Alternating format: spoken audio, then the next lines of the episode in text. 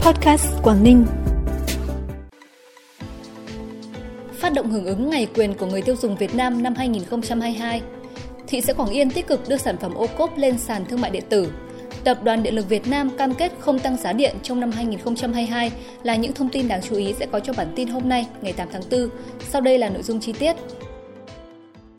Thưa quý vị và các bạn, sáng nay tại thành phố Hạ Long đã diễn ra hội nghị chuyên đề thực hiện một số nhiệm vụ trọng tâm năm 2022 của Ban Nội chính 14 địa phương thuộc cụm thi đua số 2 khu vực đồng bằng sông Hồng, gồm Quảng Ninh, Hải Phòng, Thanh Hóa, Hà Nội, Bắc Ninh, Hải Dương, Hưng Yên, Thái Bình, Hà Nội, Nam Định, Ninh Bình, Vĩnh Phúc, Nghệ An và Hà Tĩnh.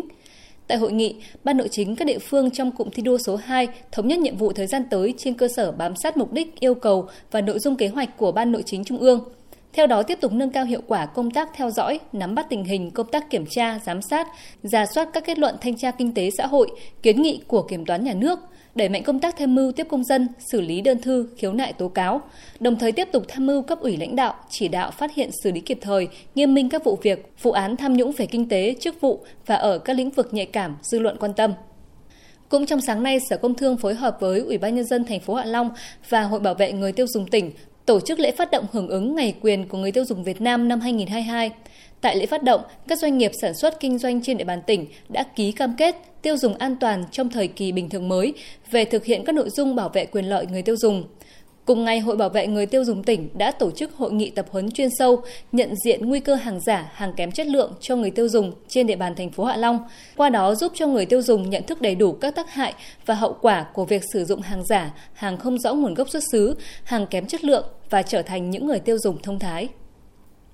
Tổng công ty Điện lực miền Bắc sáng hôm nay cũng tổ chức hội nghị gặp gỡ khách hàng kết nối với 26 điểm cầu tại miền Bắc với sự tham gia của đại diện gần 2.000 doanh nghiệp là các khách hàng lớn Tại điểm cầu Quảng Ninh có gần 100 doanh nghiệp. Tại hội nghị, Tổng công ty Điện lực miền Bắc cùng các bộ ngành địa phương và các khách hàng doanh nghiệp đã tổng kết chương trình điều chỉnh phụ tải và công tác chăm sóc khách hàng, tư vấn sử dụng điện tiết kiệm và hiệu quả giai đoạn 2019-2021, tình hình cung ứng điện năm 2021, kế hoạch cung ứng điện năm 2022 trên địa bàn miền Bắc, thảo luận cơ chế khuyến khích tham gia chương trình điều chỉnh phụ tải tự nguyện phi thương mại và các chương trình hỗ trợ khách hàng của tổng công ty tri ân các khách hàng đã tham gia điều chỉnh phụ tải nhiều lần trong giai đoạn 2019-2021. Hội nghị cũng đã được nghe các phần trao đổi thông tin, kinh nghiệm của các doanh nghiệp lớn như Hòa Phát Hưng Yên, Dệt Hà Nam, Bright Vĩnh Phúc đã và đang hoạt động hiệu quả và có nhiều giải pháp sử dụng năng lượng tiết kiệm hiệu quả. Bản tin tiếp tục với những thông tin đáng chú ý khác. Chủ tịch Ủy ban nhân dân tỉnh Quảng Ninh Nguyễn Tường Văn vừa có văn bản yêu cầu các huyện thị thành ủy quyết liệt chỉ đạo hoàn thành mục tiêu trồng lim rổi lát, phân công ủy viên ban thường vụ theo dõi cơ sở, chỉ đạo cán bộ đảng viên khuyến khích người dân trồng lim rổi lát. Ủy ban nhân dân huyện, thị xã thành phố triển khai đồng bộ quyết liệt các giải pháp thực hiện hoàn thành mục tiêu trồng lim rổi lát. Cụ thể, Đông Triều 50 ha, Uông Bí 50 ha, Hạ Long 485 ha, Cẩm Phả 50 ha, Vân Đồn 250 ha,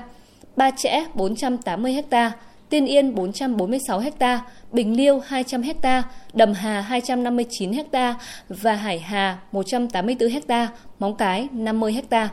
Các sở ban ngành căn cứ vào tình hình thực tế, lựa chọn địa phương để hỗ trợ trồng lim rổi lát. Số lượng đăng ký hỗ trợ gửi về Ủy ban nhân dân tỉnh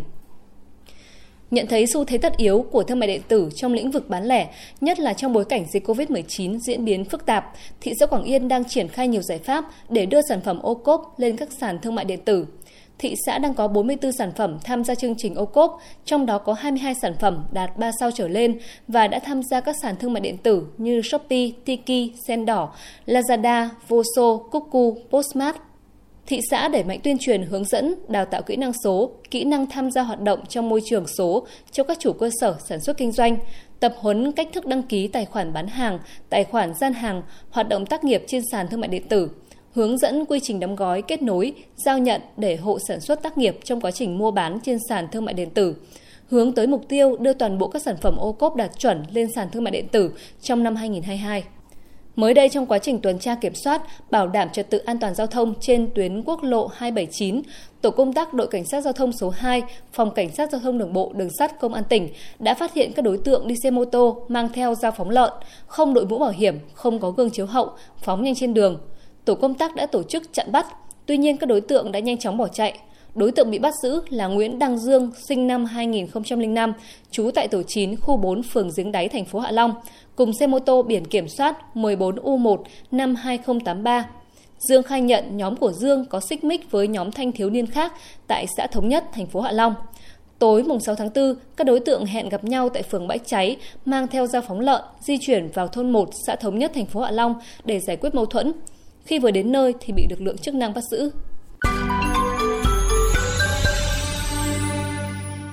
Chuyển sang phần tin trong nước, Phó Thủ tướng Lê Văn Thành vừa có yêu cầu Bộ Giao thông Vận tải, Ủy ban Quản lý vốn nhà nước tại doanh nghiệp và Tổng Công ty Đầu tư Phát triển Đường cao tốc Việt Nam VEC quyết liệt đẩy nhanh tiến độ triển khai hệ thống thu phí điện tử không dừng ETC tại các dự án đường cao tốc do VEC quản lý. Được biết, Tổng Công ty Đầu tư Phát triển Đường cao tốc Việt Nam được Bộ Giao thông Vận tải giao làm chủ đầu tư xây dựng và quản lý vận hành khai thác 5 dự án đường cao tốc. Tuy nhiên, hiện chỉ có tuyến cao tốc Cầu Rẽ Ninh Bình được đầu tư vận hành hệ thống thu phí ETC từ ngày 10 tháng 6 năm 2020. Bộ Giao thông Vận tải cũng yêu cầu Tổng cục Đường bộ Việt Nam giả soát, dán thẻ định danh toàn bộ các phương tiện ô tô thuộc phạm vi xử lý, bảo đảm không sử dụng hình thức thu phí thủ công kể từ ngày 1 tháng 6 năm 2022, triển khai thí điểm chỉ thu phí ETC tại tuyến cao tốc Hà Nội Hải Phòng. Chia sẻ tại hội thảo khơi thông dòng vốn đầu tư vào ngành điện, ông Nguyễn Tài Anh, Phó Tổng Giám đốc Tập đoàn Điện lực Việt Nam EVN cho biết, mặc dù áp lực từ các chi phí đầu vào, sản xuất của ngành điện tăng rất mạnh, nhưng EVN sau khi cân đối tài chính, cam kết năm 2022 sẽ không tăng giá điện. Tuy vậy, lãnh đạo EVN cũng cho rằng dưới áp lực từ các chi phí đầu vào cao trong năm nay, nếu các chi phí này tiếp tục tăng thì việc cân đối đầu vào với bán điện là hết sức khó khăn. Thậm chí lợi nhuận năm nay đã được cân đối bằng không để đảm bảo mức bán điện hợp lý. Ở các năm sau, tập đoàn sẽ tiếp tục cân đối các khoản này, thậm chí có thể lợi nhuận tiếp tục bằng không, nhưng nếu giá đầu vào cao cũng không thể cân đối được, thì những năm tới, chính phủ các bộ ngành cũng tính toán làm sao có giải pháp để đảm bảo hài hòa lợi ích.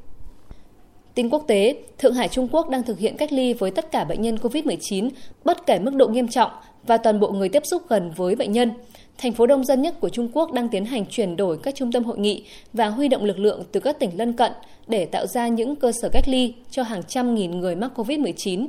Động thái này cho thấy sự kiên định của chính quyền Thượng Hải trong việc thực hiện cam kết Zero Covid giữa lúc Trung Quốc đang phải đối mặt với đợt bùng phát dịch bệnh nghiêm trọng nhất từ trước tới nay. Nhà hàng ở Anh phải công bố lượng calo trong các món ăn. Quy định mới được đưa ra trước thực trạng số người thừa cân béo phì ngày càng gia tăng tại Anh. Theo quy định, các nhà hàng hay quán cà phê với trên 250 nhân viên sẽ phải hiển thị lượng calo của các món ăn và đồ uống lên danh sách món ăn để giúp mọi người chọn lựa dễ dàng hơn. Theo số liệu của chính phủ Anh, gần 2 phần 3 người lớn ở nước này bị thừa cân hoặc sống chung với bệnh béo phì. Béo phì cũng là nguyên nhân lớn thứ hai gây ra bệnh ung thư trên khắp Vương quốc Anh. Các chuyên gia cho rằng, về bức tranh toàn cảnh để giải quyết tình trạng béo phì, quy định mới có nhiều lợi ích hơn là hạn chế.